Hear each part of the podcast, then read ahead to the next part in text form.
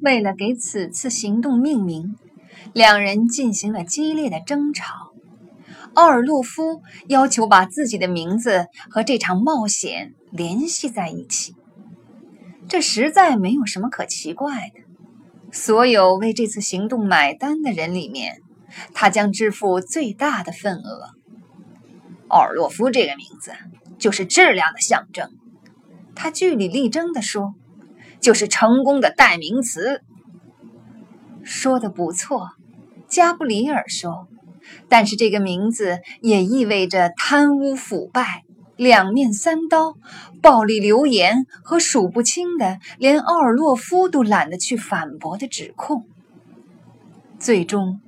他们选定了欧洲商务初期会议这个名字，因为这样表达严谨自律、坚实有力，还不带一丝一毫的纠结。没能嵌入自己的名字，奥尔洛夫不满意的一个劲儿的埋怨，我们干嘛不管它叫绝对无聊的十二个小时呢？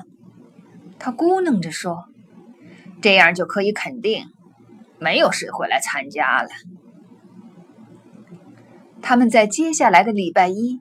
在财经期刊的专栏里宣布了此次活动。财经期刊是一家备受尊崇的伦敦商务日报。数年前，在财经期刊濒临破产之际，奥尔洛夫用低价收购了这家报社。奥尔洛夫说，这场集会预期的目标就是要将政界、工业界和财经界最智慧的头脑集结在一起，共同商讨出能将欧洲经济从大衰退后的疲软状态中解救出来的一套政策，从而推荐给欧盟。最初，集会的倡议没有引起多大反响，一位评论人士称之为奥尔洛夫哗众取宠的闹剧，另一位则冠其名为奥尔洛夫的铁达尼号。两艘邮轮只有一个关键性区别，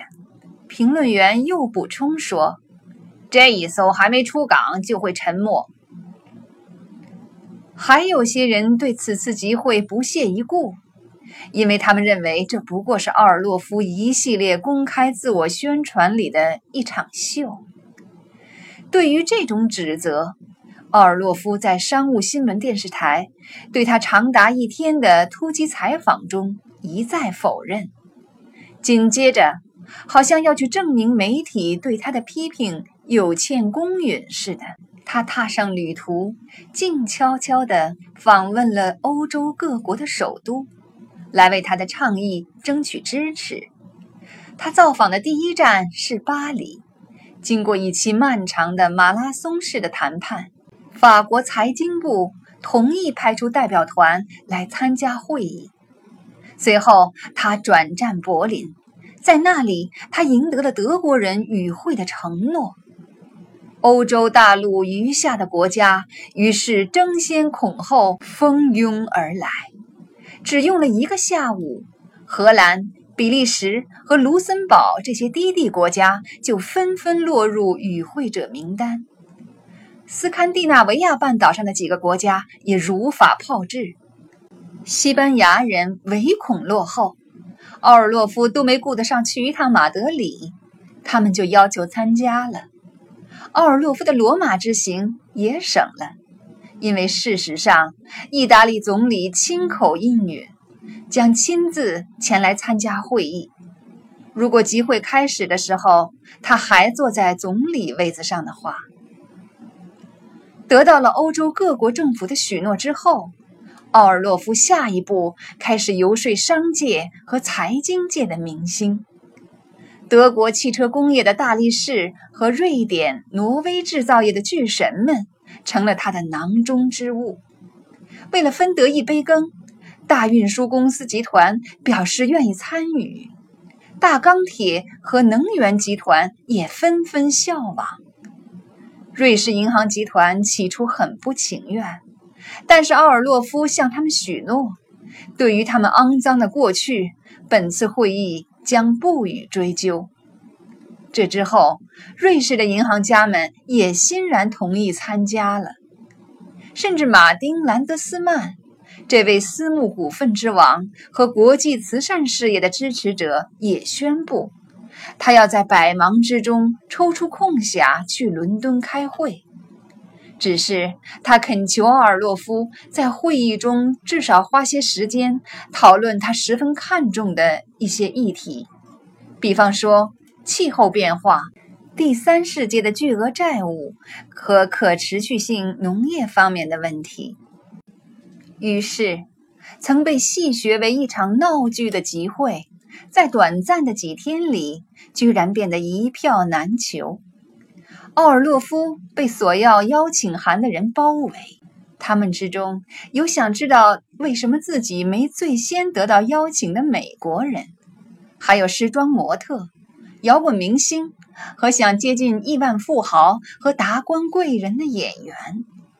这其中还有一位因为私人生活不检点而遭贬谪的前不列颠总理大臣，他想通过这次机会恢复自己的名誉，甚至还有一位俄国的政治寡头也在其列。让奥尔洛夫十分不悦的是，这位政治寡头与奥尔洛夫在克里姆林宫的仇敌们过从甚密。对于所有想参加会议的人，奥尔洛夫的答复都是一样的。邀请函将于七月一日通过隔夜邮递的方式送达，收到后需在四十八小时内回复。新闻界允许观看奥尔洛夫的开场演说，但是这以后的所有内容，包括会后的晚宴，都不会向媒体公开。我们期待与会者畅所欲言，奥尔洛夫解释说，但是如果他们的一言一行都会被记者们记录下来的话，将很难达到预期的效果。然而，奥地利迷人的林茨，多瑙河一个很不常见的急转弯上的城市，却似乎与这场喧闹鲜有牵连。的确，以林茨为总部的钢铁巨人奥钢联集团公司的董事长已经收到来自奥尔洛夫的是否参会的探问。然而，小城生活的其他部分一如既往。夏天里的两个艺术节来去匆匆，咖啡馆每天人满为患，旋即又人去楼空。而在有轨电车环状交叉路口旁边的私人小银行里，一个在哈马出生的女孩每天照例按部就班的生活，好像一切都平淡无奇，根本没有什么异常发生。他的手机受到监控，如今已经变成了一个全时播放器。加布里尔和小组的其他成员可以听到他的一举一动，他们听到他打开账户、移动资金，他们听到他与韦伯先生和阿尔斯蒂奇先生开会。深夜，他们听到他在睡梦中回到了哈马。